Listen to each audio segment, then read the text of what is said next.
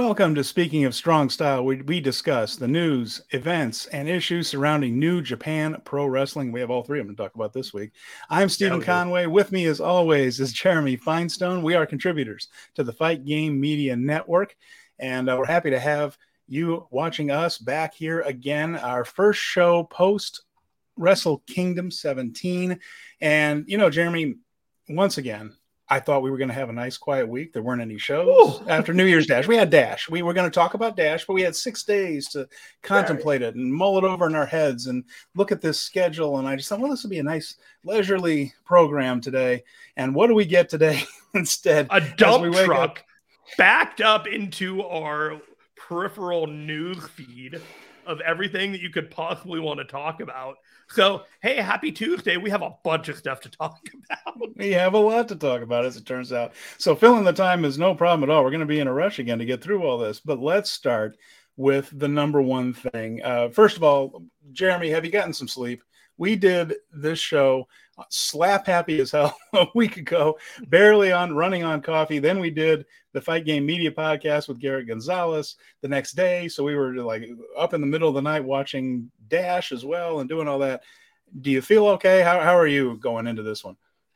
Uh, I actually did a little bit of extra duty. I, I joined uh, Undeniable and Unplugged with Jesse Velasquez uh, on nice. a podcast talking about New Japan Pro Wrestling yesterday. So check that out. So I've uh I've been going and going and going. I kind of feel like the Energizer battery bunny right now, but uh, we'll uh, we'll see in destination in in mind. But uh, it's not today, and it will not be next week. so we're going to run down New Year's Dash match by match uh, a little bit later in the program, but we have to fast forward a little bit to one angle that took place at the show, which is, of course, Jay White lost the IWGP World Heavyweight title to Kazuchika Okada in the main event at Wrestle Kingdom 17. We all know that. The next day at New Year's Dash, he was continuing to play his despondent part of his character. And he did this when he lost to Kota Ibushi, where he did a job on New Year's Dash to Tomohiro Ishii and had to regroup and think about things for a while. And he played all that up. We thought we were getting something similar to that. And then he attacks Hikuleo with a chair. So his post match press conference with Okada was interesting because he was just, like I mentioned, utterly despondent, depressed, sad. And then he worked himself up to blaming Hikuleo for it, basically saying that everything was going great until Hikuleo turned his back on Bullet Club. So he was going to go right to the source of the problem and attack Hikuleo. Okay, decent angle, fair enough. He attacks Hikuleo with a chair at New Year's Dash. Then he throws in something that I didn't expect at the time, which is let's have a match where the loser has to leave Japan. Basically, you know, loser leaves town match. Now that took me aback. And I thought, but well, let's be clear about this. It is a leave Japan, not right. leave New Japan match. That's critical, isn't it? Because I just thought with all this stuff going on in North America, maybe one of these two were going to go back and kind of lead the charge there. So I thought, oh, this could really go either way in a way, because at first I thought they just brought Hikuleo back from New Japan Strong. Would they really just kick him back over there? Well, maybe, but it seemed odd a, quite a statement would be if Jay had to go over there for a length of time, and maybe they were going to give Jay a run on top with some sort of North American thing, and then you know maybe they're going to be working with Ring of Honor and AEW, and my mind's going all over the place, right? Mm-hmm. And I thought, well, this could actually go either way, which is kind of fun because, like you mentioned, it didn't say leave New Japan; it just said leave Japan, so all kinds right. of doors open. Then we hear that Hikuleo was being looked at by WWE okay, that kind of makes sense. Hikuleo, very you can't teach height. And in WWE, he's the kind of guy that WWE might like. He does have charisma. He's not all the way there yet in the ring, but I think he's going to get there. And certainly having people not ready for national television doesn't stop WWE from throwing them on anyway. So I thought, okay, well, maybe so. Then what do we get today, Jeremy? We hear that Jay White might be leaving New Japan Pro Wrestling and that his contract might be up I'm dizzy. I mean, it, what it comes down to is that this match, which is coming up, one of them could be gone, both of them could be gone. What are you? I mean, and we don't know either one for sure. So, where's your head at uh, as we try to wrap our brains around this idea of Jay White, Hikuleo, and uh, perhaps a future with both one or neither of them. The other person that you have to keep in mind in all this is uh, Tama Tonga, who has also been involved in some uh, discussions, rumors, inquiries, perhaps that he might be uh, wanting to go stateside as well. So you take into account you got Tama Tonga, Hikuleo, both kind of rumored. Where does that leave Tanga Loa? He's injured. He's got a knee injury. He's been out since last summer. Does he have injury time? Is that going to play a factor into his brother's decision to go forward with a, another promotion? Uh, do they wait for him? Do they do another year and just kind of figure out the timetable so that they all can go together? Maybe it's a package deal. There's stuff to keep in mind with that. Now, when you get to Jay White, he is a completely different level of uh, wrestler and quantity in pro wrestling and a conversation in and of itself. If he were to go to WWE, it would be a completely different like changing of the game. He would be main event level, the kind of guy that would like I wouldn't even have a blink an eye if he were sure to be Seth Rollins. Like well, Jay White, I, absolutely. Well, no, no, no. You know that I think talent wise, he's absolutely there. Do I think yes. WWE would consider him a main event level wrestler? I'm not. Con- I'm not convinced. They. they I would. Jonah, I would look at him. I would look. They made him. Jonah Mrs. Lackey. I would look at him with getting an entrance larger than AJ Styles at the Royal Rumble in 2016, and with with what's going on right now is the big X factor. So we're talking about WWE at a time where we're not sure what it's going to be looking like in the next week, month. We don't even know who's in charge. So it is pretty wildly, it would be pretty wild to uh, consider a business transaction with a company with that right now when you don't even know where you would stand with the people you're negotiating with as a contract here now in six months. I say, or wait. if the people you're negotiating with are even going to have their jobs in a couple of months. One hundred percent. Wait six months. If you're if you're done within the next three months, see the lay of the land, figure it out. Like, see what AEW has to offer you. Jay White's done Impact time. Hey, if you want to show up in Noah and do something there for like a, a couple of spots, that would probably do great business for the Wrestle Universe uh, viewing app, such as that. So um, I don't think WWE is the only game in town right now. I think he would do well there, but I'm not necessarily sure that that should be the place he ends up. I think he would probably fit in better in AEW. Personally, I think he is a main event caliber, something that they're missing. Uh, a different kind of heel than MJF, if you were, uh, someone who's somewhat untouchable, but way more uh, capable and competent in the ring uh, to fans to deliver a five star match if that is the thing that you're looking for, some, some measurable quantity. Uh, MJF is an entertaining property and he'll probably be there, but Jay White is already there, kind of thing. So I think AEW probably have a better uh, a better fit for him. But I do think that if WWE were to have the best possible outcome, he would do very well there as well. What do you think? I would love to see Jay and say that Jay will do well in WWE, but their capacity to miss on what should be sure things is staggering. There are mm-hmm. people in WWE who should have been main event guys that they did virtually nothing with. And I don't see an enormous difference in the way uh, Triple H books versus the way Vince booked quite yet, uh, and it's mm-hmm. it's still fairly early, and we may never get to find out, as it turns out, since Vince might be uh, coming back in uh, with uh, probably the redefining the idea back with a vengeance, because I think that's literally what it's going to to be. Sure. So, with that in mind, does Vince McMahon think Jay White is a main eventer, which might be the more important question, even though mm-hmm. Paul Levesque is currently head of creative. And that I'm really not convinced. I'm not convinced Vince. I would agree with you 100. percent And reading and the so room, that's something, McMahon is not the guy. Jay White has a WWE connection though. In this, before he was a wrestler, he won a contest to go to WrestleMania in Los Angeles as a kid in New Zealand. So as a kid in New Zealand, he got to make a trip out to Los Angeles to go to WrestleMania in person. and that was one of the things that I mean I think he was. You went to WrestleMania 21. Yeah, I think so. And and and he went. I went to WrestleMania and, 21.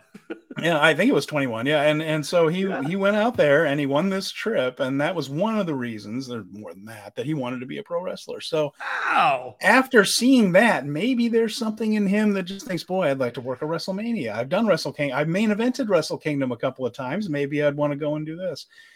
It's very possible that, that he would get lost in the shuffle in WWE. It's very possible he would get lost in the shuffle of AEW because sure. God knows Tony Khan has about 8,000 people, it seems like, under contract rolling around out there. And uh, Jeff Jarrett's getting television time. So I don't know what the hell's going on with that sometimes. But it's. Uh, you know what? This is all me being. This is all me being. This is all me being selfish. Jay White is my favorite heel in wrestling. MJF's fantastic. Uh, Roman Reigns and the Bloodline are on a wonderful run, and and there's a. And what I'm saying is there are a lot of good heels. Jay White is my favorite one, and selfishly, I want to see him play this out in New Japan. I want to see him have the run with Kenny Omega for either for Bullet Club supremacy or just because you've got to kill your idols, right? You know the. Uh, there's just so many layers of things that are still for Jay White to do in New Japan, and I want to see him because I think he's one of the great big match wrestlers ever.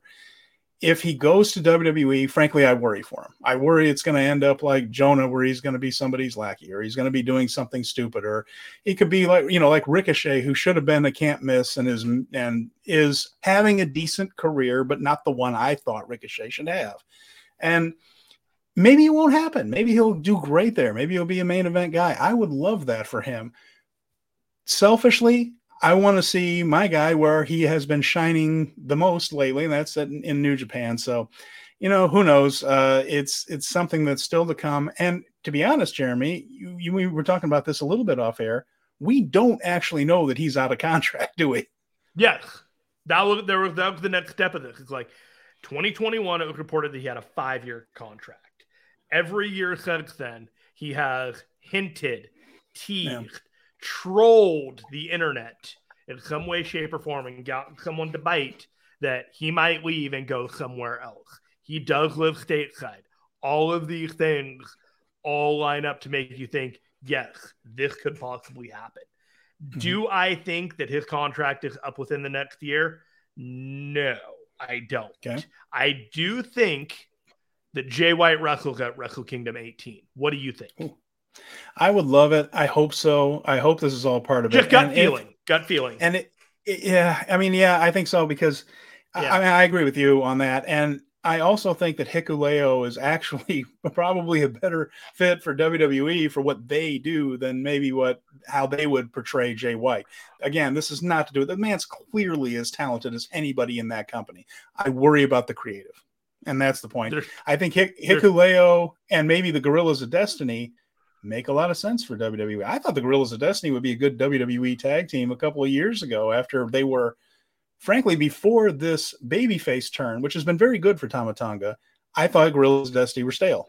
I thought they'd done everything they could do, really, and I thought maybe it's time for them to go to WWE and see uh, and, and, have a run with teams like you know the New Day and the Usos and uh, you know Pretty Deadly against Guerrillas Destiny would be interesting. Like there's some there are some great tag teams in WWE, and that could use some fresh opponents and things, but. So maybe that's where Hikuleo and the guys are going. Perhaps don't know. Uh, yeah. All this is supposition, but it seems like New Japan is pretty sure they're losing one or both of them because again, they're hedging. I believe, it definitely feels like they're hedging. I believe New Japan when they make a stipulation. Mm-hmm. I think I think that's happening. I'm going to go back to a couple more points on this real quick. Please. I do have confidence with WWE and their ability to position former members of, or former leaders of the Bullet Club in prominent. You have Finn Balor at the front of Judgment Day. I know Rhea yeah. Ripley is more positioned as, as the leader, but Finn Balor is 100% front center in that show on, on that stable and protected immensely. You have AJ, true. who was with the OG club, and they were building their own stable before he broke his uh, ankle. You know, yeah. like you could argue Kenny Omega is the leader of the elite, and he is protected immensely over in AEW. So, whatever his options are, given his pedigree and resume within wrestling and New Japan, I'm confident he's going to be fine. The other thing I'm going to mention is uh, is Hikuleo. I watched him in the tag match on Strong, part of the part of the Strong review that we did later on. I watched him. I thought, hmm, how would he be like in WWE? And all I saw all of a sudden was Diesel. I just saw a Hikuleo version of Diesel. Oh no! Come on, be nice to the guy. He's he's a talented guy. Don't don't no, Kevin but, Nash but, him. No, but you could, but he could carry him around and be that heavy, that that kind of okay. William Morrissey, big cast kind of like the guy okay. that you just like. He will wreck you once you get in the ring with him, and I and I think that there is almost more power of the Tongans all coming in together and and debuting that way oh, yeah. and being strong yeah. as a unit rather than one by one by one piecemeal because uh, their impact would be much stronger as a group. So, beginning of the year, we're gonna find out in about three weeks who's leaving Japan. Maybe they both are. Uh, I'm not ready to make a prediction just yet because I do not want to eat humble pie. But I yeah, am definitely curious about where this is going and and who who who's getting the na na hey hey hey goodbye. The match was intriguing to begin with before all these rumors about WWE and AEW came out because again, we believe New Japan when they make a stipulation. We're like, one of these guys is le- they just brought Hikuleo. Does that mean Jay? You know, it's intriguing anyway. This just adds to the to the uh, adds to the supposition. So uh, before we move on to New Year's Dash, we're going to run down New Year's Dash. There were a lot of angles on New Year's Dash this year, Jeremy. Yeah, they were busy out there, and we're going to get to mattered. those. Every single I, thing mattered. Yeah, it was great. I really enjoyed it. We're going to get to all that, but I first I want to make a couple of shout outs here, which we haven't done before. But over the last few weeks, and, and we're 20 some episodes in, which seems amazing. It, it feels like we just started.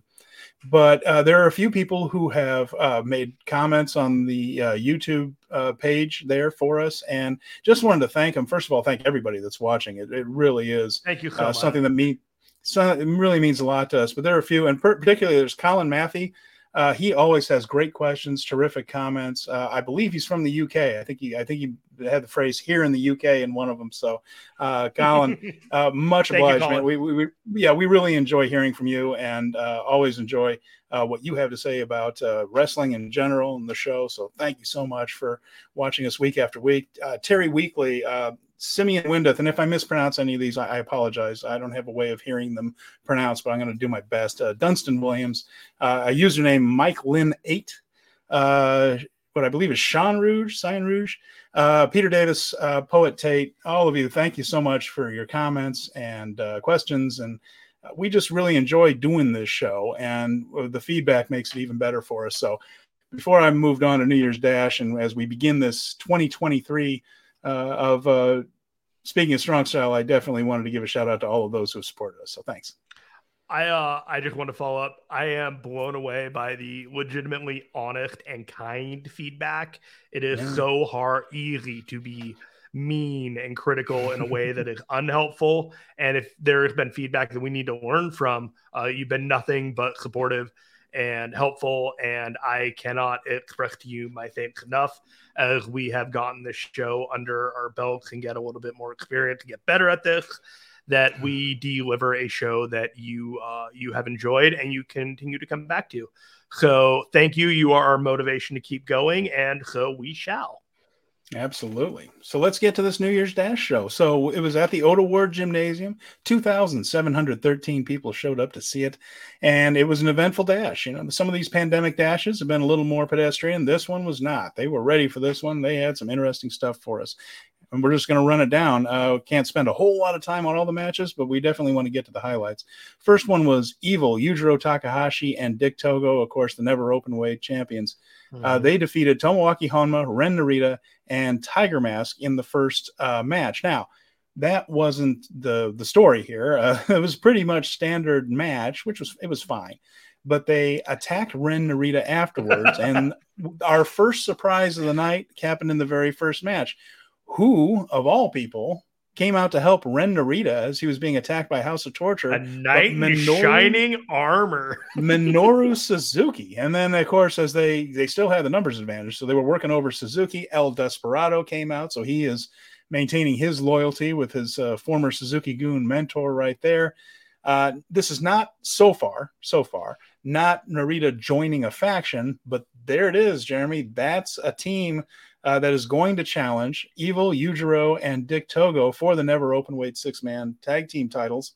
We're going to be seeing that match coming up. And well, I mean, it's uh, there's a lot of that makes a lot of sense, doesn't it? Ren Narita and Suzuki might uh, have some similar philosophies on things as far as uh, you know their characters in terms of wrestling and and just the uh, torturing your opponents for one thing, the holds, the blows. Uh, makes a lot of sense, and it's uh, certainly an intriguing tri- uh, trio there, don't you think? Ren Narita getting the rub from uh, merch mover Despy and Minoru Suzuki. he got he definitely we are firmly in the Young Lions 2.0. Let's get these guys up in a place of prominence. Everybody has a different pathway of moving up the card. Uh, we had Samcha on a couple weeks ago, and he mentioned that there was maybe you know someone from an outside organization challenging for the never six man titles. But this seems like a really interesting way to go forward and uh and move those titles into a direction that's been kind of stagnating in a while. And I will tell you, we watched this New Year's Dash and we had the Mystery Vortex show. Can I tell you how much I was just like my heart sank about this show when the first match was House of Torture? I was like, oh no, oh, oh, is gonna be? Oh, just okay. And then you watch it, and House of Torture wins, and then you know the show's just going off the rails in a completely fun way because Honma uh, and Tiger Mask are both out of the ring, and Narita's getting beaten up, and then all of a sudden. Faith Minoru Suzuki coming out to clean house, and you're like, okay, you know, you want you want to get behind Minoru Suzuki and do that. This is one way to do it. And Desperado, and then you're just looking around like these three amigos, they're not just four guys, but they'll do to me.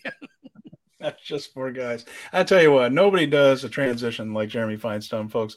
Uh, we're, we're going to go into the next match, which involves that very thing. So we had Taichi, Yoshinobu, Kanemaru, and Douki.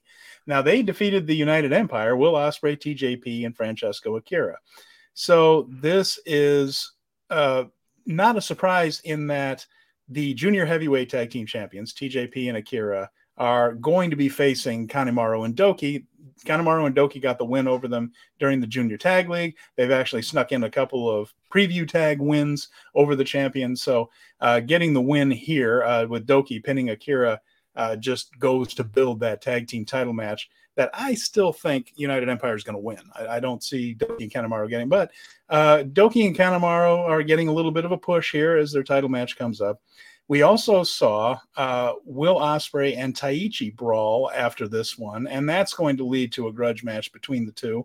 So uh, again, uh, setting up things for the future. We already know that Kanemaru and Douki are are uh, challengers to the junior tag team titles, and then we have Taichi and Will giving uh, Will something to do as he recovers from his devastating loss to Omega. What did you think of this? Uh, I was pretty shocked when it was United Empire coming out, and not only was it United Empire, it was Will coming out right with, uh, with the two, and it all served a storyline purpose. Uh, Will came out looking completely beat to shit from the night before, still wearing the jacket of the one winged angel yeah. just still like he's hanging on to everything. He won't let it go. He's coming out there. He's despondent. He's just like, I'm contractually obligated to do this. So let's, right. let's, let's go do this. All right, fine. And he comes out there, and Taichi just kind of gets his goat a little bit and just kind of remotivates him. And all of a sudden, you know, it's like you see a little glimmer of – the an undepressed will and he just wants to beat this guy's ass. And you know what? I'm here for it. Taichi has mm-hmm. been a low key solid performer for years. This is a great feud for Will Ospreay to reheat. Um, I have been on record saying that Will Ospreay is going to have the kind of year that's going to be banner, and he'll. My bet is that he'll be main eventing Wrestle Kingdom 18, challenging for the title in some way, shape, or form. And so, you know, you're going to be putting him with prominent guys all year round, winning or losing matches here or there, but ultimately winning feuds and getting close until he finally gets to be where it's at. And this is day one. So, like a broken Will Ospreay, this is this is a great start to a year long story. Taichi, I'm very curious to see if just four guys is where he ultimately ends up with his stable stuff. As for the junior heavyweight tag, I am really leaning towards uh, a retention by Catch 2 2 as well, even though I think uh, Kanemaru and uh, DOUKI have just been Loki doing great work for about four or five months right now. And we mentioned the just four guys thing. Taka Michinoku, uh, very nattily dressed, got on the microphone there and came out with Taichi Kanemaru and Douki, and these are four members of the former Suzuki-gun, and said that they have a group together themselves, and they're called Just for Guys. Just now, is that just for guys or just for guys? You know, so we didn't see any Miho Abe out there with them, so maybe it is just the guy. I don't know. Maybe they're making some kind of a little clever wordplay there, but it's a it's an interesting name for the group. We'll see how that turns out, but it does seem like Taka Michinoku moving into a bit of a manager's role. It's a little too casual and temporary for me to take it seriously. Yeah, and he used to be the manager and a good one for uh, Zack Sabre Jr. Remember, he used to do the mm-hmm. pre-match promo for Zack. Uh, Zack doesn't need that anymore, but maybe this one will turn out. We'll we'll be watching that as it goes on. You know, maybe what they do is that they just have a really awful streak of of like a couple months, and then they're like, you know what, we're breaking up, and then they all just kind of divide. But they needed this to kind of uh, delay everybody going immediately into whatever stable or faction that they have.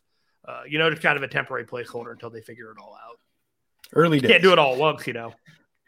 You mentioned Young Lion 2.0. We got a taste of that in the next match. So, uh, we mentioned the uh, match of uh, Boltin Oleg uh, in the uh, Wrestle Kingdom uh, came out in without he did not have a shaved head. He did not have uh, black trunks, black boots.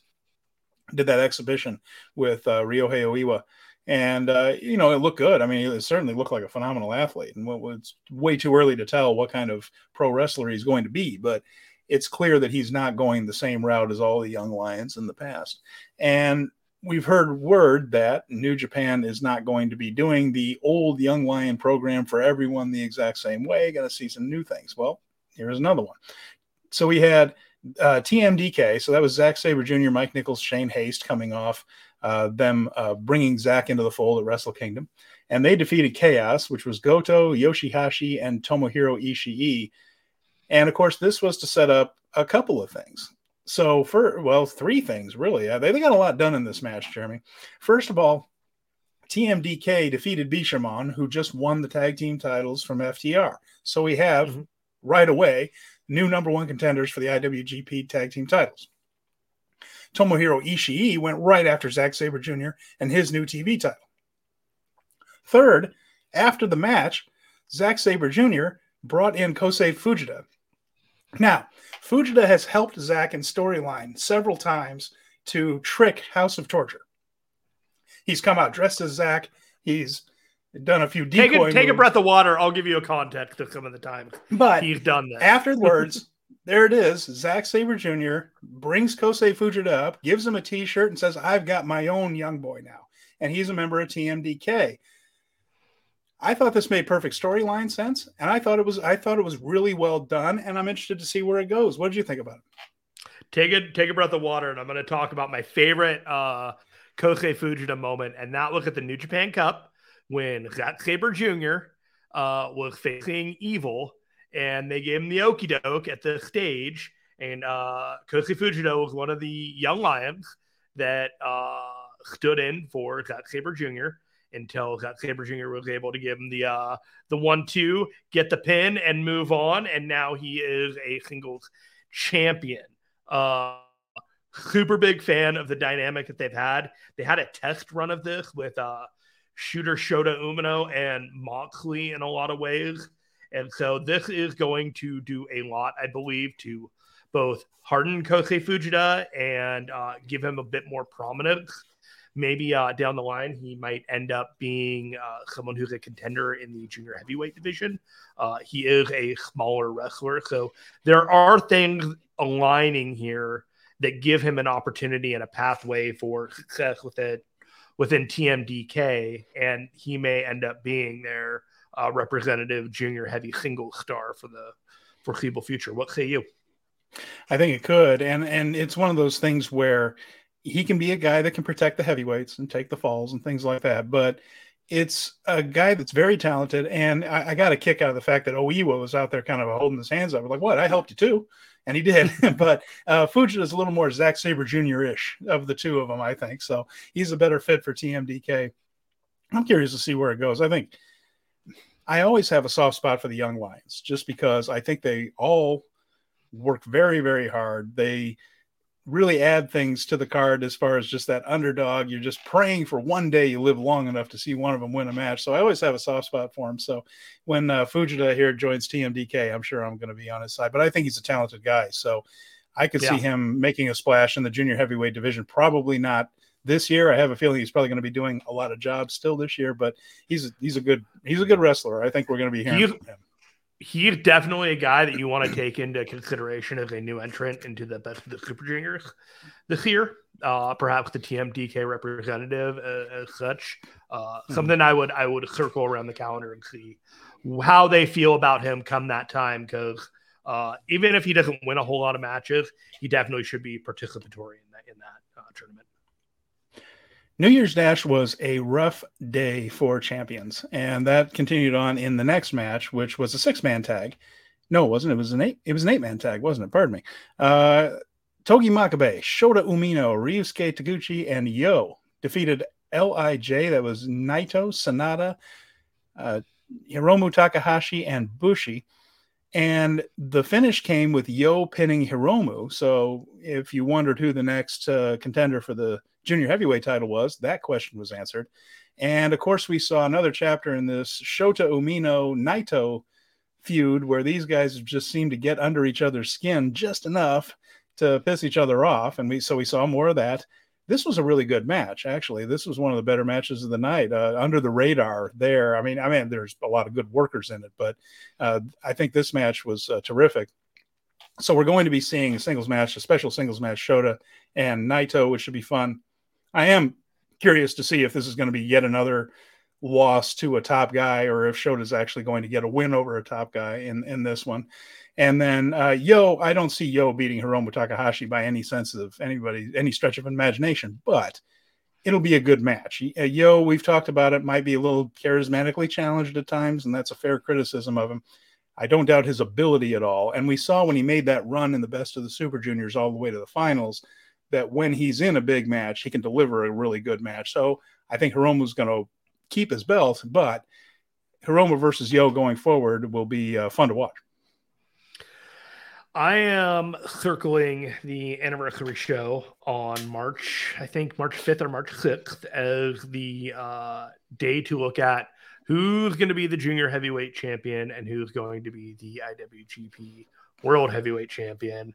And I do kind of see Hiromu and Okada as the most attractive marquee match that you can have. Yes, absolutely. Uh, at that time.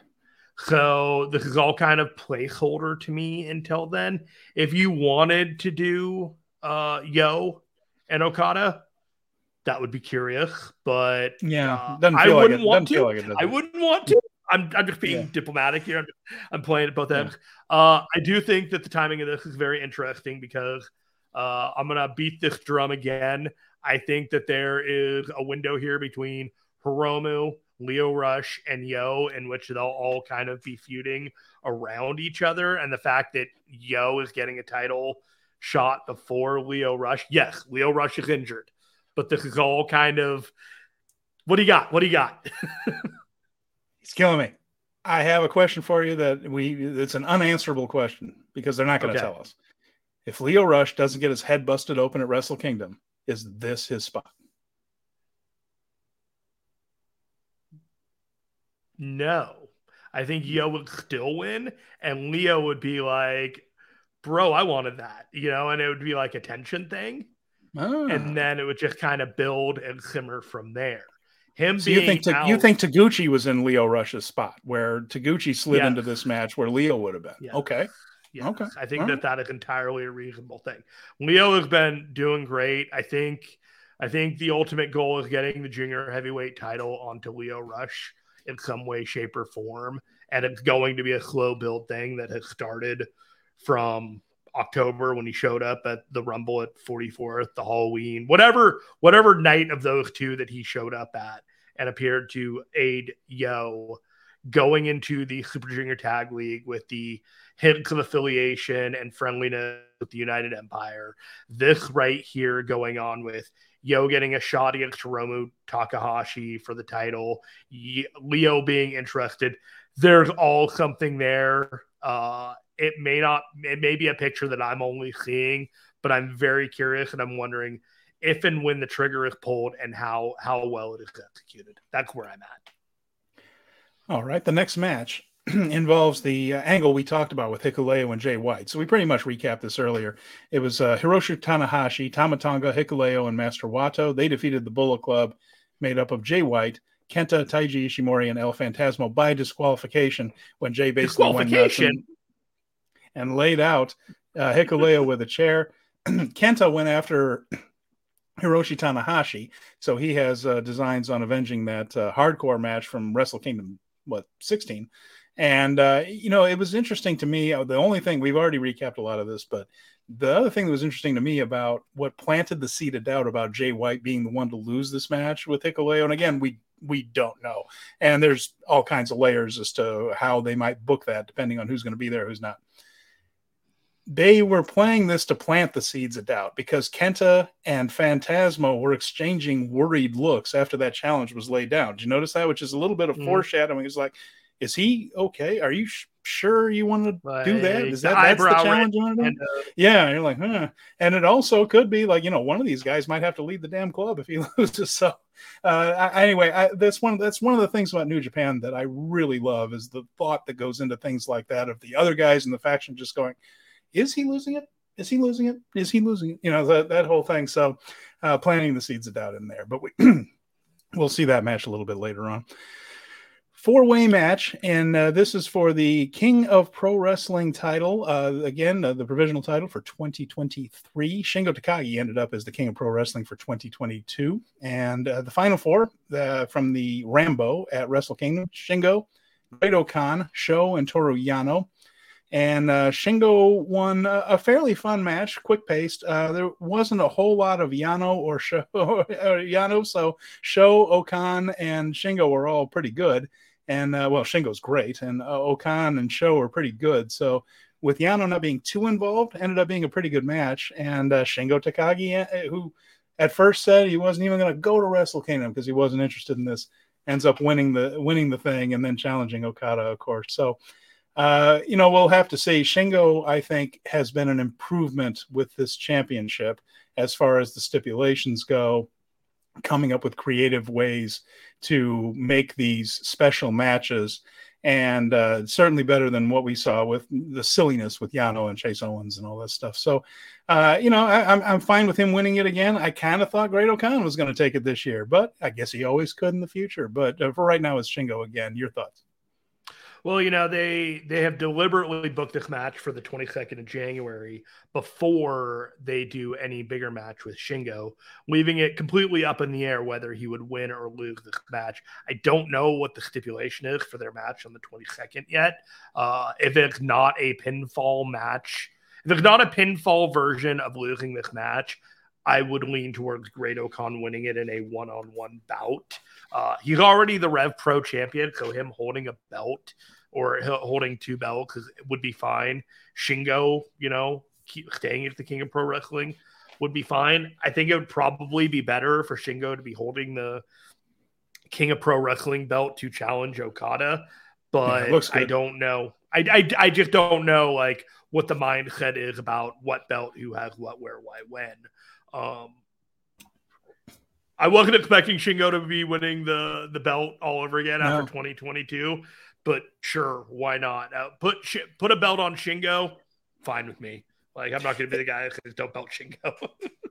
if nothing else, it looks good on the poster when you got a guy, two guys holding up titles and things going at each other in the main event. That's always solid.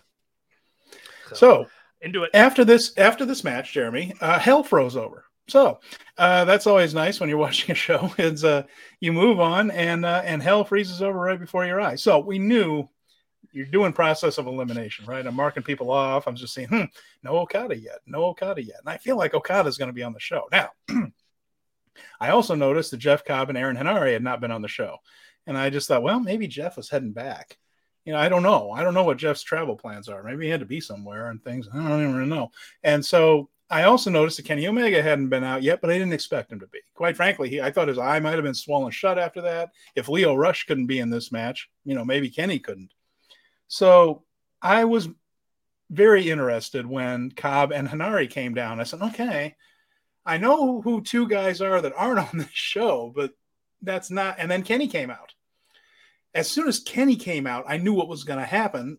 Right. But I still needed to wait to hear that sound of that coin drop before I could really process it and believe it. But I just thought, oh God, they're really going to do this, aren't they? And uh, when Kenny came out and played it like he didn't know who his partner was, which I enjoyed a little bit. Um, I mean, we we got Kenny Omega and Kazuchika Okada as a tag team, Jeremy, and that was something that was very special here. And these two won the two biggest matches of the night. They captured uh, titles that they had been chasing. There was almost this sense of, you know, hey, uh, you again, but we did it. And they were actually quite friendly with each other. They uh, even uh, clicked belts afterwards. Uh, there was a bit of a wry smile on their faces, like, can you believe we're really doing this? All in character. And uh, they defeated the United Empire, Cobb and Henare. And this was a special moment. I mean, does it mean anything huge storyline? Maybe, maybe not. Even if it doesn't, just the crowd, the gasp that was in that building when Omega comes out and then you hear Okada's music.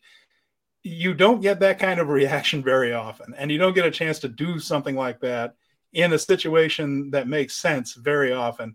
And we got it here. And uh, what a terrific main event. The match was good, of course. And uh, it was really fun seeing these guys work together. I. So, what was your reaction? How did you translate Kenny's reaction when he heard the coins drop? I thought like what Kenny... was what was your like what was your what did you think he what you were thinking at that moment? Well, I mean, in in character, of course. I mean, everybody knew what was going to happen before, but uh, Kenny played it like, "Huh, I'll be damned. They did it to me." Like, you know, like, uh, like, you know, like, "Oh, New Japan, you little snakes. You know, you're going to make me team with this guy." And then, uh, but it, it, there was absolutely no. I hate you, Okada. There was no, no. in character stopping or anything like that. It was just this kind of amused, like, huh, that's what you're going to do to me. Okay. All right. Fine. You know, like, hey, you clever little bastards. You clever little bastards. See, you know, I you got thought, me. I thought he heard the coin drop and he yeah. stiffened. Like he's just mm-hmm. like, oh, fuck. And then he realized, wait, he's not my opponent. Like yeah. he's just like, oh shit. Like he just had that like muscle memory of every time he's been in the ring and like yeah. that those coins drop. He's in for the fight of his life. And so like he just had this like moment of just like just PTSD stiffened. And then he realized like, oh wait, no, like this is my mm-hmm. partner. Okay. Yeah. There were there and were a couple just, of moments where yeah, there were a couple of moments they looked at each other and was like, whew, man, I'm glad you're on my side and not against me this time. at least at least this once. Just this once maybe, but it'll be nice. I don't know if this is going to be deliberate, and this is something we may have to revisit at the post Wrestle Kingdom 18 uh, review when we get there, and I do believe we will get there at one point. Uh, is that Will Ospreay lost his match tonight, and Okada and Omega won theirs, and so there is journey and victory and winners and losers, and I do believe all of that is deliberate. I do believe Jay White losing oh, yeah. his match is deliberate, all of that stuff. There are all stories to be told. Having Kenny Omega and Kazuchika Okada essentially as a 1A, 1B level of champion, Okada will never want the United States title. It is only the IWGP heavyweight title for him. But having both of those titles, the amount of work that they've done to rebuild the United States title for the level of like prominence uh, from the point that Ospreay like – took it on and began having a match with Cassidy and Umino and Naito and and you know what have you, all the way going to Omega. This is next level. Like we talk a lot about the belt and the value of the belt. The United States title has never been more important than it has been right now. So the conversation then becomes what do you do next? Who's the guy to take it off of Omega? Um, Okada's not going to want to have anything to do with it. Is Okada going to go unchallenged the entire year and never lose his belt? Like we are, we are at the landscape of 2023, and these two guys are at the top of the promotion. One of them isn't even a full time member of the promotion, and this is where we're at. So this was definitely an interesting main event. It signaled a new uh, a new era of cooperation between New Japan and outside promotions that I really don't feel like we've had before. You know, Kenny Omega is an executive vice president of AEW Wrestling. He walked away from New Japan four years ago, and now he's at the main event again, and he is no longer persona non grata. So, how much time and how much uh, of Kenny Omega are we going to get in New Japan? Which is honestly, to me, a vastly different Kenny Omega than what we've been getting in AEW. So curious times, my friend. Curious times. And the Will Ospreay part of it is fascinating because remember in Wrestle Kingdom 16 he lost the title to Okada, so he's taken a couple of main event level losses at mm-hmm. two consecutive Wrestle Kingdoms, which means the crowning triumph is next. That's the next chapter. The redemption, him. the redemption arc. Yeah, so we might get another Omega match. We might get an Okada match, but I have a feeling that at WrestleMania 18, very early prediction here, uh, very early prediction, but I think at Wrestle Kingdom 18, uh, we're going to be seeing Will Ospreay close uh, at least one night of uh, Kingdom, if uh, whatever it may yes. be. So now let's look at the landscape here. So what did that tell us? Oh, by the way, uh, hmm. lost in all that was the fact that Jeff Cobb went after Kev- Kenny Omega and challenged him for the U.S. title. Jeff Cobb we're back. Yes, Kenny Omega. That which sounds fantastic. I, am really looking forward to that match. So, and and all that that was totally buried under just the the novelty of Omega and uh, Okada teaming together. So, where does that leave us with all the belts? Let's run this down. So, IWGP World Heavyweight Title. We know Shingo Takagi is going to challenge Kazuchika Okada for that. We'll get to the dates and there in just a minute. The U.S. title, which, as you mentioned, is in a place of prominence underneath the IWGP belt that we really haven't seen since the Intercontinental title. And when Shinsuke Nakamura brought the Intercontinental title up to that level that he did, and so that's going to be Kenny and Jeff Cobb. Junior heavyweight title, Hiromu Takahashi, he was pinned by Yo. Yo is the next top contender.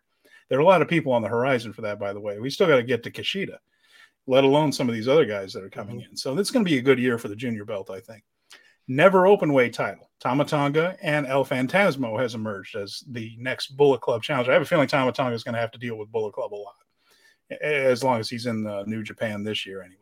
For the heavyweight tag team titles, TMDK defeated Bishamon at New Year's Dash, so they're the top contenders there. The television title, they made it clear that Tomohiro Ishii is going to go after Zack Sabre Jr. I'm on board for that one. I can; those two guys mm-hmm. could wrestle every night of the week, and twice on Sunday, I'd watch every match. Junior heavyweight tag. Kanemaru and Douki is the are the top contenders for Catch 2 2. Yeah, it's TJP and Francesco Akira. And then some of the uh, just basic special matches, grudge matches, however you want to put it. Uh, Jay White and Hikuleo, we talked about. Will and Taichi, Will Ospreay and Taichi seem to have a little thing going right now, and Shota Umino and Tetsuya Naito. Some strong stuff there, Jeremy. They have mapped out the entirety of February to give you your money's worth for your ten dollars when it comes to New Japan Pro Wrestling. Uh, you you laid out the dates and times. There are uh, they have carefully spread out a number of these matches. On the fourth, you got Ospreay and Taichi and Umino and Naito. On the fifth, you got Ishii and Zack Sabre Jr. in a 15 minute sprint.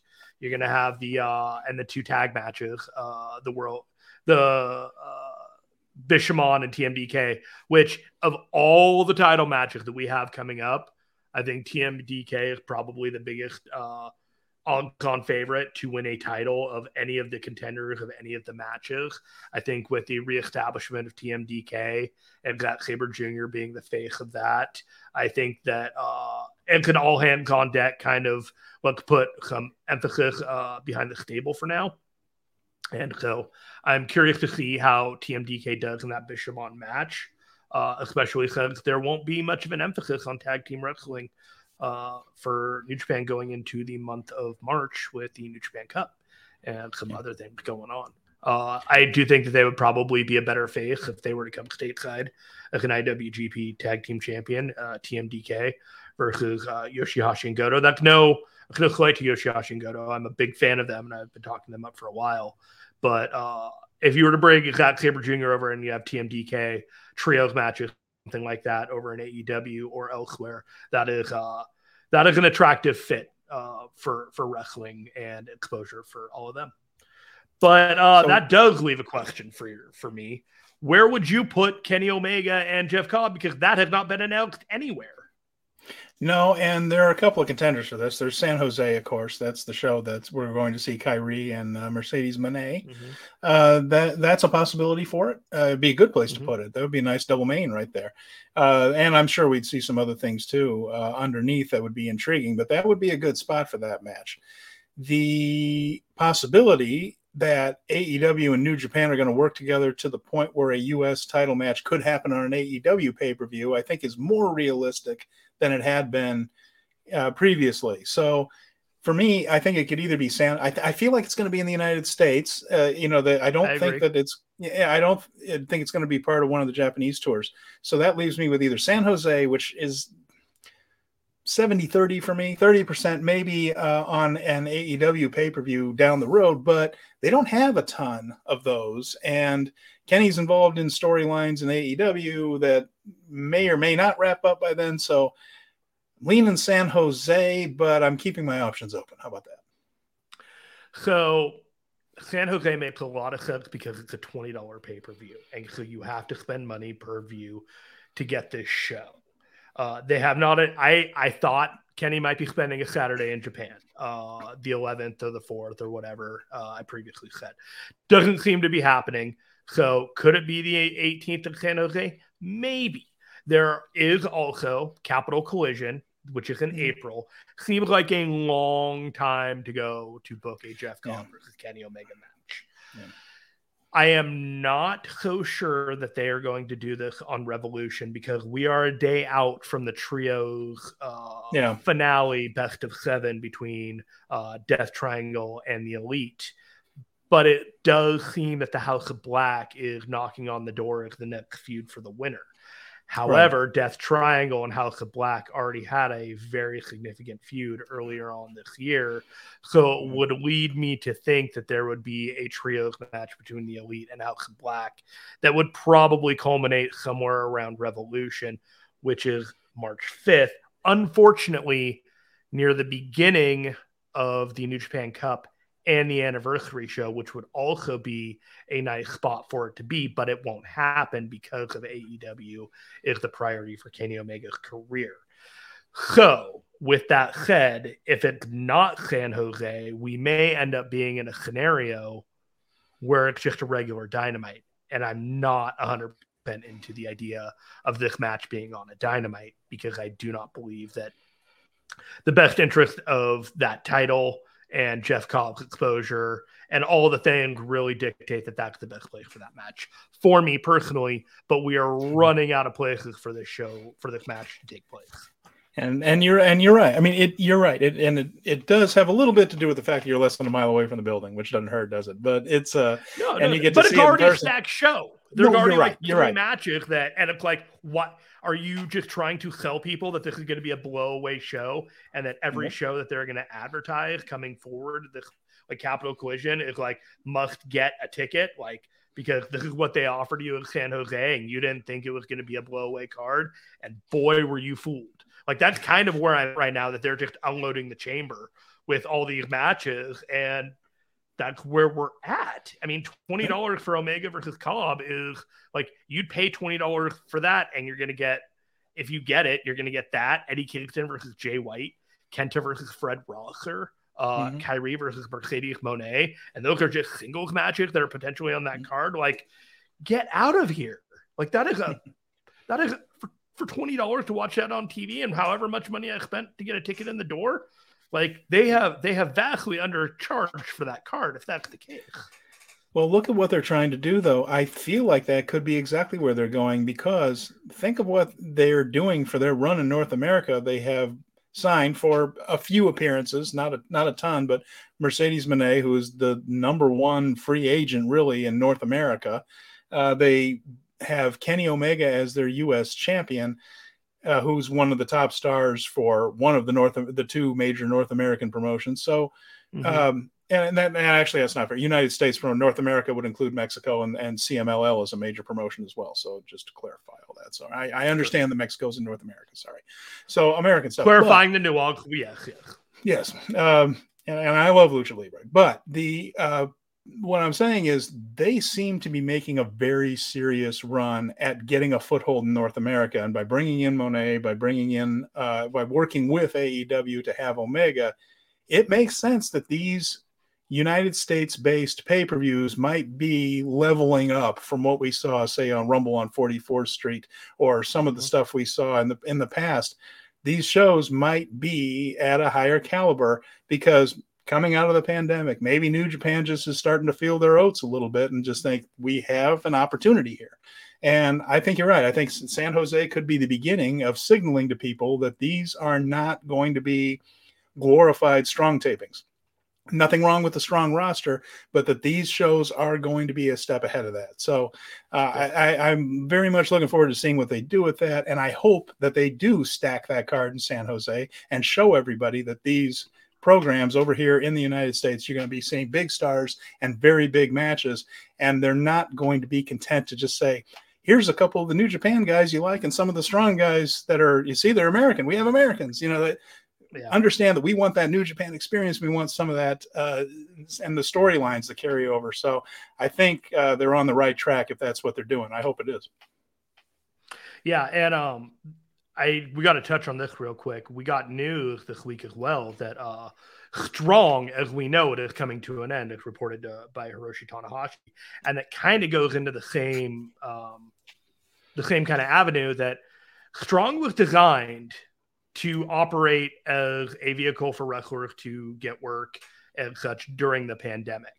And uh, we've we've covered Strong before, but it's never been 100 percent a priority because of the way that it's positioned within the rest of uh, the New Japan World properties. It is it is adjacent, but it is never quite at the level of a regular New Japan show. So when we have to run down what we what is important for that week, sometimes New Japan Strong doesn't make the cut.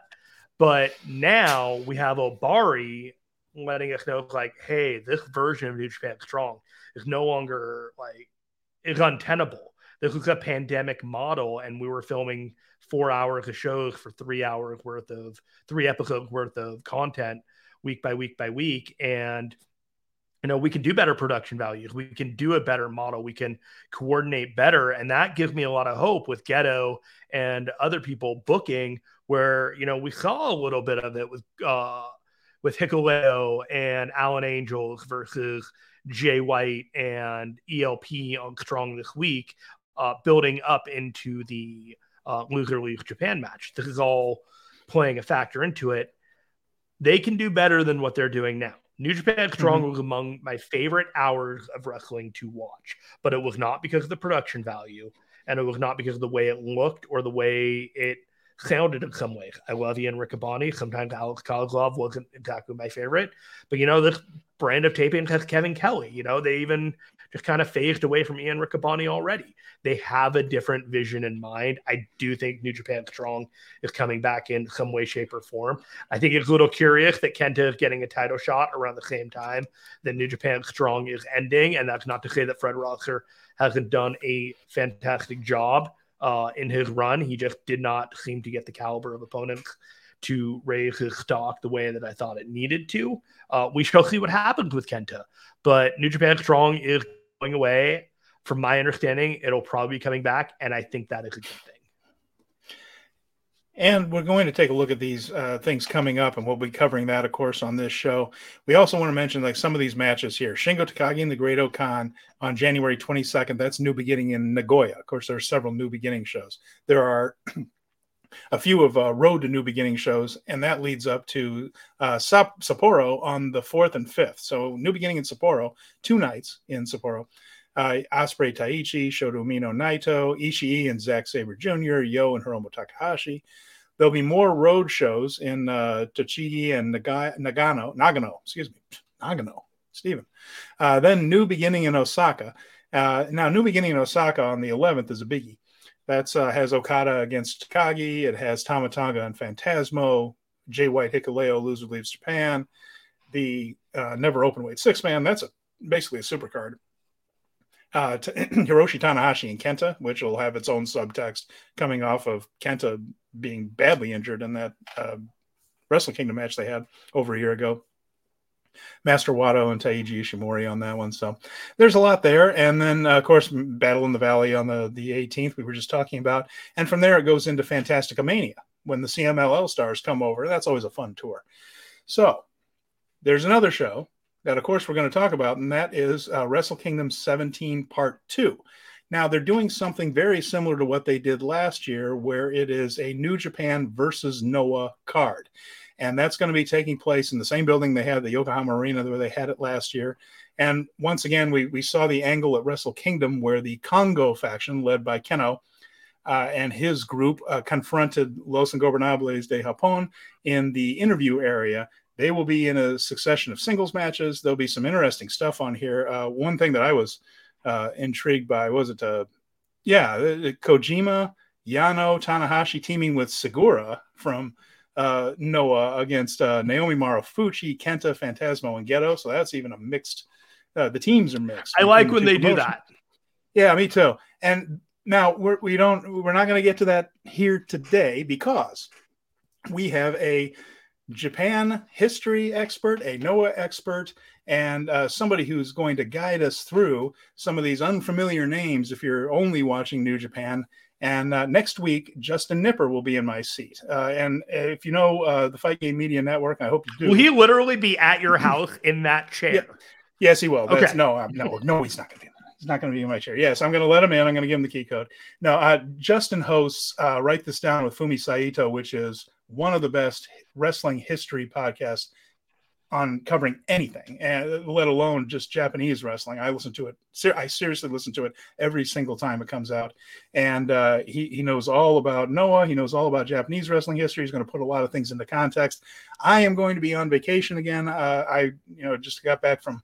Uh, I was donating my time and uh, money to needy casinos in Las Vegas a couple weeks ago, but uh, this time I'm going to be on a, a little bit of a cruise. So I will be out of pocket, and then uh, Justin is going to sit in. He's perfect uh, timing for that because he's going to tell us all about Wrestle I was Kingdom super 17. excited.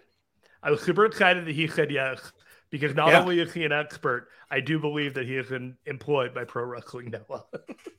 yeah, he is. Yeah, no, he does a lot yes. of their translation. I know that, and he does yes. some other things for him. So yeah, yeah, absolutely a... the guy for us to have on this show for a week to talk about Noah and to let us all understand the nuances and where the Noah angles are coming from going into this match because we're all versed on the New Japan stuff, uh, but I don't know anything about Noah. I'll be honest with you.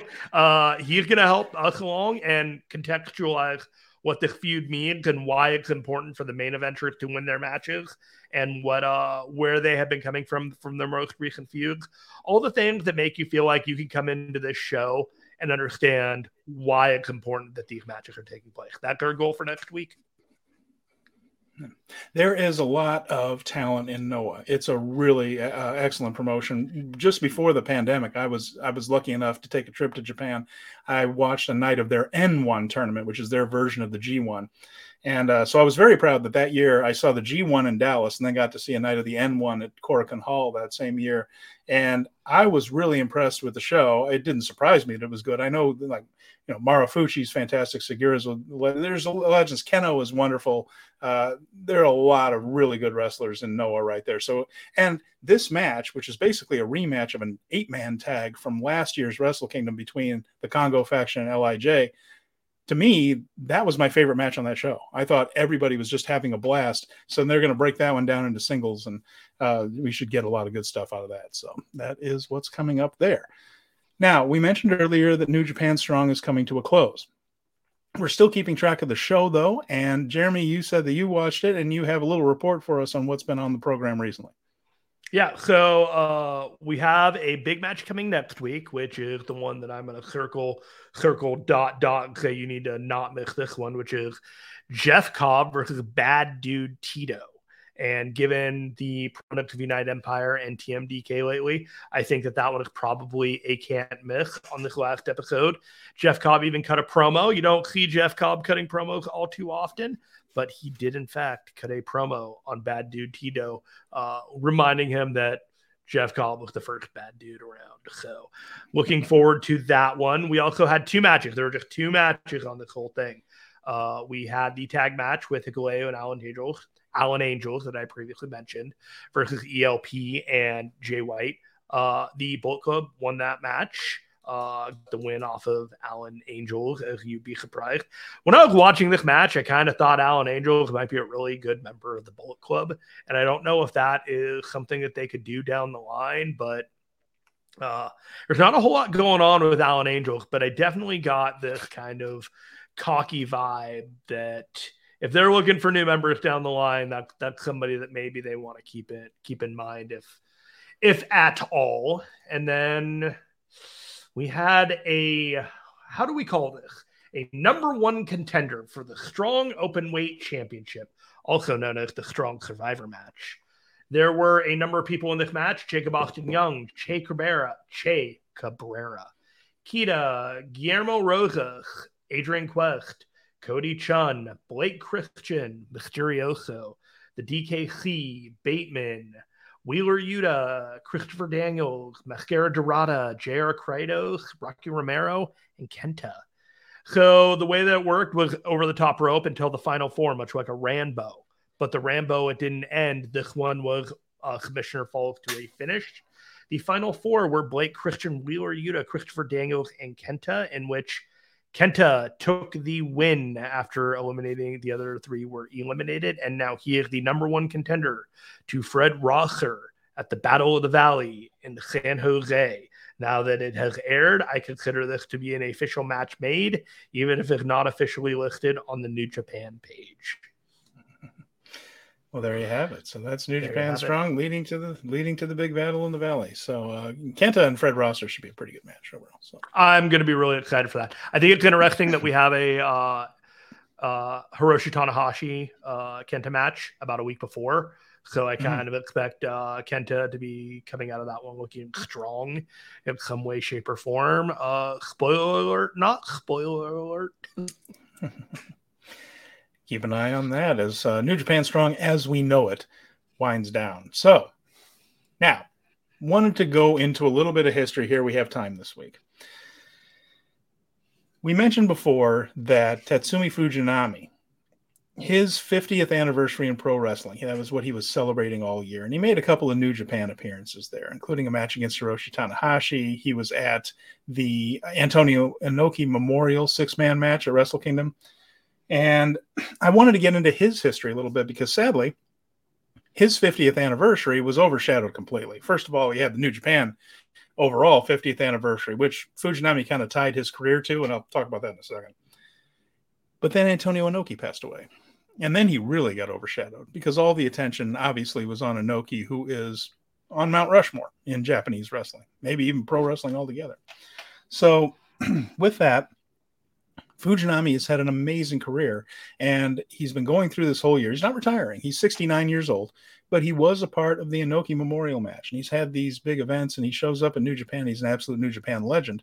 And some of the newer folks involved with New Japan that have picked it up, maybe since New Japan World came about and things, might not know exactly what Tatsumi Fujinami means. So I wanted to go over some of his history here. And again, uh, our guest next week, Justin Nipper, uh, he and Fumi Saito did a deeper dive on this. You can listen to an entire episode about that and uh, write this down. But we're going to go over a little bit about Fujinami. And we're going to start with something very pro wrestling ish, which is uh, it was his 50th anniversary in 2022, except it wasn't. he actually started in 1971. he actually started in 1971. So it was his 51st year in wrestling. Uh, he began the JWA, and that was the company, of course, that uh, preceded both All Japan and New Japan, the company that Inoki and Shohei Baba were the top stars for uh, in the JWA. And uh, he started uh, there in 1971. This was when Inoki and Baba were both starting to think about leaving. There were some issues with management of JWA there. Uh, of course, Inoki was fired at the tail end of 1971 because management got wind that he was going to do exactly what he ended up doing, which is forming his own promotion. And Baba stayed a little while longer, but also recognized the writing on the wall and left to form All Japan. Fujinami was one of Inoki's guys early. So when he was in JWA in 1971, though, his career was similar to that of a young lion. He was mostly on early in the card and doing jobs. For instance, he went 0 17 in 1971 for the JWA. He was cutting his teeth, learning the ropes, so to speak. he followed Inoki to New Japan. Bit of a trivia note here, Jeremy. This is why he kind of ties his career so much to New Japan to the point that he kind of fudged his 50th anniversary a little bit. He was in the first New Japan Pro Wrestling match ever. The very first opening match of the very first card was at the Ota Ward Gym, uh, which is why the anniversary show is often there. About 5,000 people attended in 1972. And El Furioso defeated Tatsumi Fujinami in four minutes and 20 seconds in the opener, and New Japan Wrestling was off and running.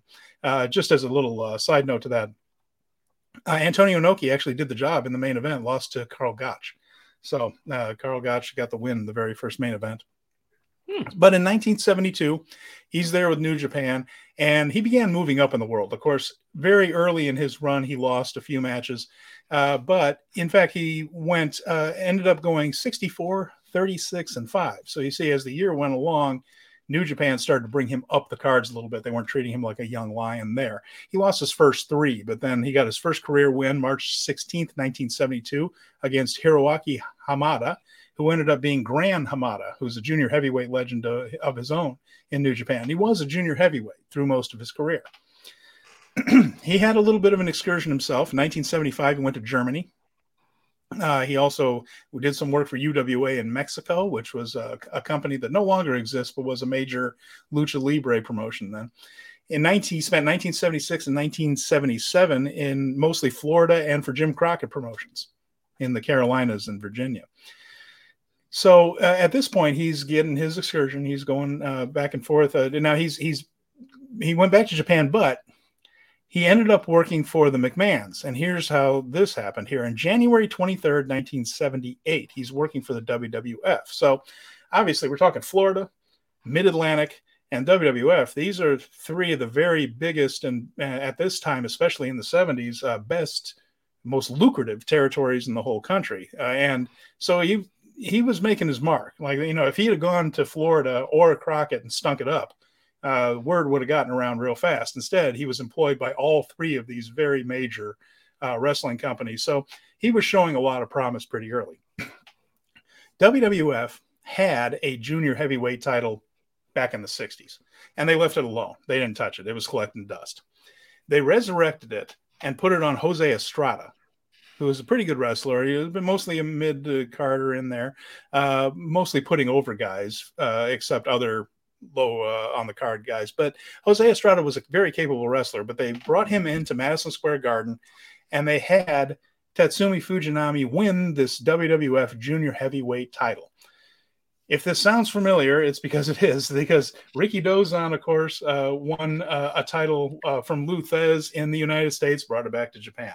Antonio Inoki got the NWF title. Johnny Powers brought it to Japan. It's this long pattern of this person kind of went overseas and conquered a foreign champion and now he's coming home as the top guy. It's a story that they told a lot in japanese wrestling uh, so that you know put their guy over as someone who went overseas and captured a title and now he's he's bringing it home. And so he went back to japan with it and he was the main guy for the wwf junior heavyweight title for the late 70s until he went heavyweight in 1981 he went heavyweight in 1981 and vacated the title. And they brought it back with Tiger Mask and Dynamite Kid and that feud. So that's how they transitioned it over there. So the title that uh, Tiger Mask won, beating Dynamite Kid to capture the vacated title, it was because they were ready to move to Tiger Mask in that spot and bring Tatsumi Fujinami up to heavyweight. It's something that has happened with several uh, junior heavyweight stars over the years, of course. And so that was a, an early iteration of that. So he was the number one junior heavyweight for a long time. Then came Tiger Mask. Everyone realized what they had with Tiger Mask. It's time for Fujinami to become a heavyweight draw. Uh, let's see. Uh, yeah, he uh, he went to a bunch of places also in 1978, by the way, like NWA Hollywood. So he was wrestling at the Olympic Auditorium, which was a good territory at the time with uh, Chavo Guerrero and Roddy Piper in a big feud. He wrestled in Calgary for Stu Hart, Stampede Wrestling as well. Uh, and so uh, that was his uh, his time to come up as a heavyweight. When he came up as a heavyweight, he was very quickly in the top mix. Now, Inoki was always the biggest star, but Tatsumi Fujinami and Kengo Kimura were other top Japanese baby faces, the guys that would clash with all these foreign heels that would come into New Japan. And uh, so that those three guys were always part of the top mix, with Inoki being first among equals. You know, like Inoki was always the top guy, but uh, Fujinami and Kengo Kimura were all major draws. And especially in the early 80s, Inoki slowed his schedule down. I mean, the guy was running the entire company. He was also getting a little bit older and he wasn't making every single town. So guys like Kimura and Fujinami had to be the workhorses. They were the guys mm-hmm. that were in even the small towns and the house shows and they were the guys that were there six nights a week, whereas Inoki maybe worked the big ones, Osaka, Tokyo, and maybe Sapporo. So at this point, he was becoming really part of the fabric of uh, New Japan. And in the mid 80s, he was really getting a lot of uh, respect here. For instance, uh, Wrestling Observer Newsletter Awards. He was the best technical wrestler in 1985, 1986, and 1988. He was listed as the most outstanding wrestler in 1988. So throughout that time, he always finished high in the MSG League tournament or the IWGP tournament, which were the predecessors to the G1 back then uh, he always he and Kengo Kimura especially, or he and Antonio Inoki would team up and do very well in the tag team tournament. So this was a guy that was always considered one of the top stars in the company, and drew a lot of money. 1988 was a huge year for him. So there were no real singles titles in the early days of, of New Japan. Of course, Inoki held that World Martial Arts title that he would defend against various people. The NWF title was kind of around, then it wasn't really. They kind of retired that. Inoki became the first IWGP champion, uh, having won the IWGP tournament and then made it a regular title in 1987. But he injured his foot in the May of 1988, and then Fujinami ended up beating Big Van Vader to win the vacant title. So now Fujinami was the IWGP heavyweight champion. Uh, he actually vacated the belt only 19 days later after having a no contest with Riki Choshu. So Riki Choshu, always the the rebel, he was kind of the first cool heel in Japanese wrestling a little bit. Uh, okay. He, he, he didn't really cheat, but when everybody else, he had the vibe. Other, every other Japanese wrestler was very buttoned down and had the nice short haircut and things. Riki Choshu grew his hair long. Uh, he and his crew would not wear the track suits that all the guys. If you watch old uh, matches from either All Japan or New Japan, the undercard wrestlers are always surrounding the ring wearing the company track suits, and like Choshu and his crew they they were portrayed as the rebels where they refused to do that. They wore their own gear. Uh, they were a little mm-hmm. looser uh, with the rules that type of thing. So he and fujinami were the perfect foils for one another because you know choshu was this kind of uh, you know the kind of thumb his nose a rabble rouser. Yeah and fujinami was the classic uh, company representative you know. So uh, yeah, anyway, uh, Fujinami ended up winning the IWGP title back on June 24th, 1988 and uh, then it was vacated so they could put it up in a tournament at the Tokyo Dome, uh, which Vader won. So uh, that was something that happened a lot in Japan, uh, where they would just vacate a title and put it up in a tournament, which seems unfair to the champion to me. But there you go.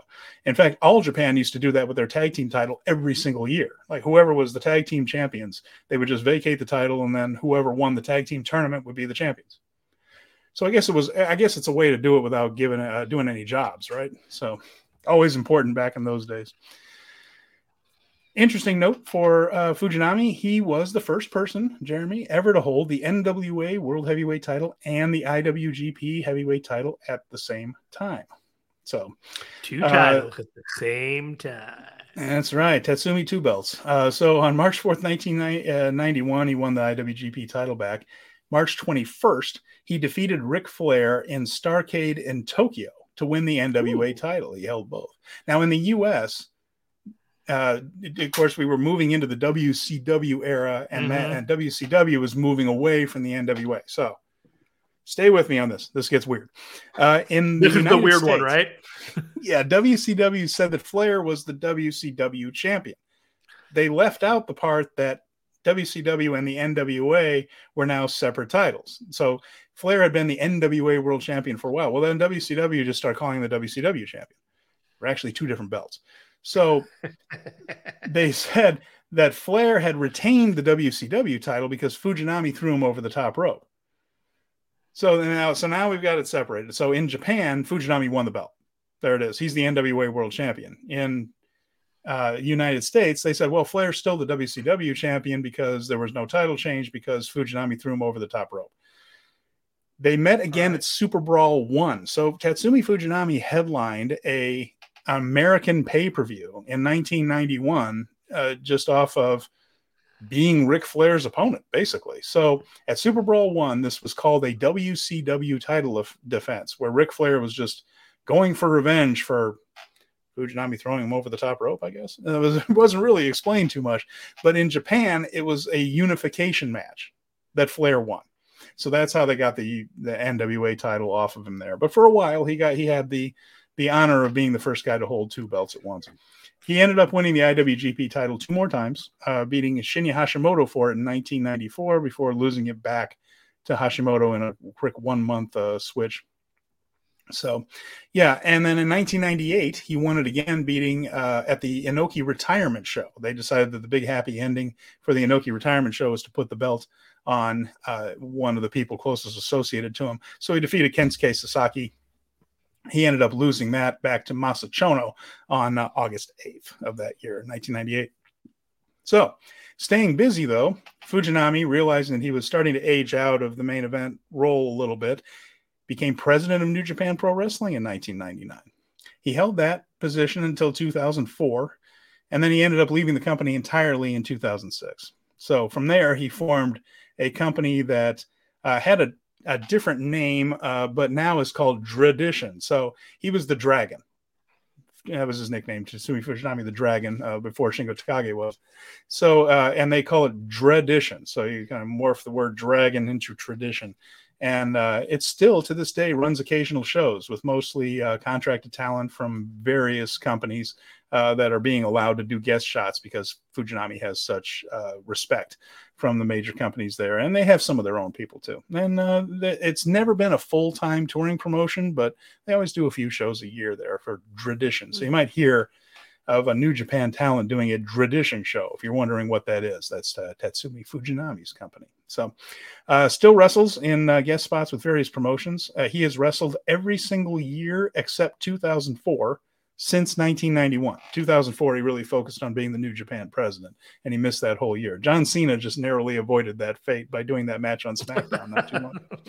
but he's 69 years old. The man's still wrestling. So uh, in 2022 alone, Jeremy, he worked for New Japan, All Japan, Tradition, of course, Dragon's Gate, GLEAT, a company called Heat Up, which I don't even, I'm not even aware of, Kyushu Pro, and Zero One.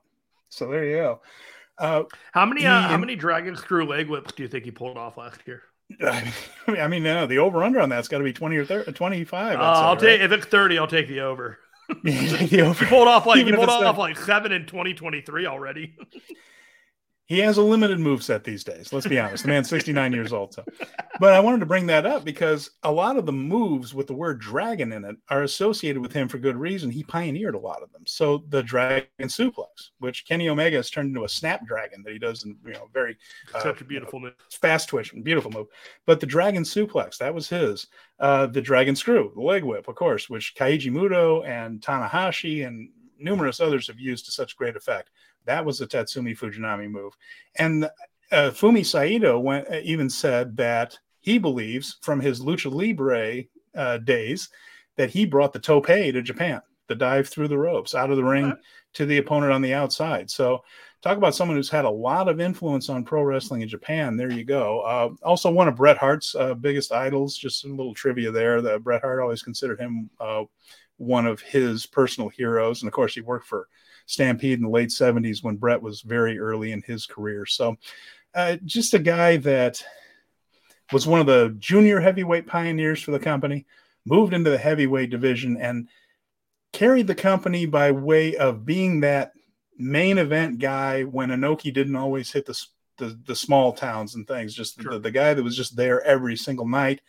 He got his biggest run in the mid to very late 80s when they really made him the focal point of the promotion. Uh, this was after uh, Inoki had pretty much moved out of the spotlight altogether, and so had Kimura. Uh, Kengo Kimura had uh, also kind of aged out of that spot, and, and, Fujinami just kept trucking all the way into the early 90s, and he was sort of the bridge to that Three Musketeers era you see at the very end of his career. Him winning and losing the title with guys like Shinya Hashimoto, Masa Chono, okay. and Keiji Muto. And that brought them into that boom period into the 90s when they were doing quarterly sold out shows at the Tokyo Dome. So all of that uh, doesn't happen without Tatsumi Fujinami. So uh, just wanted to give you a little primer right there is, you know, who is this guy? We haven't had time to talk about him on the show. Uh, that's the guy that was in that Inoki retirement match. And, uh, you know, barring uh, any kind of health scare, which I hope does not happen, we'll probably see Tatsumi Fujinami Wrestle Kingdom 18 at 70. So I got one last thing before we wrap this up for you this week. What's that? Uh, I got I got a question for you. I want to know one bold prediction by you about New Japan in any way, shape, or form for the next year. Do you have any bold predictions? Anything? I still think. Okay, I'll tell you what. I'll go back to one I mentioned earlier. I think Wrestle yeah. Kingdom 18 ends with Will Ospreay standing in the ring, triumphant after the biggest win of his career over either Okada or Kenny Omega. I really think that this year is going to be similar to what we saw when we had to watch Okada run around with balloons for a few sure. months. You know, like they're tearing this guy down. He's going to be depressed. He's at his lowest point. I think this year is going to be about rebuilding Will Ospreay and taking that spot as the top foreign wrestler in the whole company. And especially if, if, if, if, if Jay White is leaving, that is going to be more important than ever. And uh, I, I think that this is the year the this storyline will continue all the way to 18 will ospreay's ascension what about you i am i am 100% with you that will ospreay wins uh wrestle kingdom 18 main event probably against okada which is going to be my bold prediction i okay. think i think new japan cup will ospreay comes close yet does not win the new japan cup and ends up winning the g1 although mm. close yet so far is getting the thing but conversely I don't think Okada loses one title match this year, and he holds oh. the IWGP Heavyweight title all the way through Wrestle Kingdom 18. Interesting. Okay. I, well, I, I think mean, we, we got two completely different stories. I think we got a guy coming close yet so far each time, and then you got a guy that can't be beat. All right. Well, we're putting it on the internet. It's going to come up and bite us in the ass if we're wrong. So put it go. on the board. there it is. It's out there. It's out there, by Craig. All right. Anything else, Jeremy, you want to cover before we sign off for this week? And you can uh, look forward to Justin Nipper in my spot next week. Uh, I think just the socials. Jer Finestone on Twitter, uh, Patreon, five dollars a month, Fight Game Media YouTube channel. Subscribe to the YouTube channel. You don't even have to pay any money for that. Just just click and subscribe, like, go on to Speaking of Strong Style, go down the line, like every video that we do. Really appreciate it. If you have time, go like all the other videos as well. I totally get it if you want to do that. A lot of great work on the channel. Gotta tell you. But if you go on and like all of our videos and subscribe to the whole channel as a whole, I will personally, if I ever meet you, say thank you. Conway, what do and you of got? course, and of course, we're also going to be giving this a try as a podcast. So that's going to be uh, something you can look for in the future is uh, this show uh, in your ears there uh, as a podcast feed as well, wherever you find your podcast. That is uh, coming up. So uh, feel free to find it there. Give us a nice rating. Say nice things about us. We appreciate the nice things. So with that said, he's Jeremy Finestone. I am Steven Conway. Thank you again for uh, spending your time with us here at Speaking of Strong Style. And We'll be back next week. Wrestle Kingdom 17 preview in Yokohama with Justin Nipper. Until then, Jeremy and Steven saying we'll see you very soon. Thanks again. I'll be here next week. I don't know where you're going.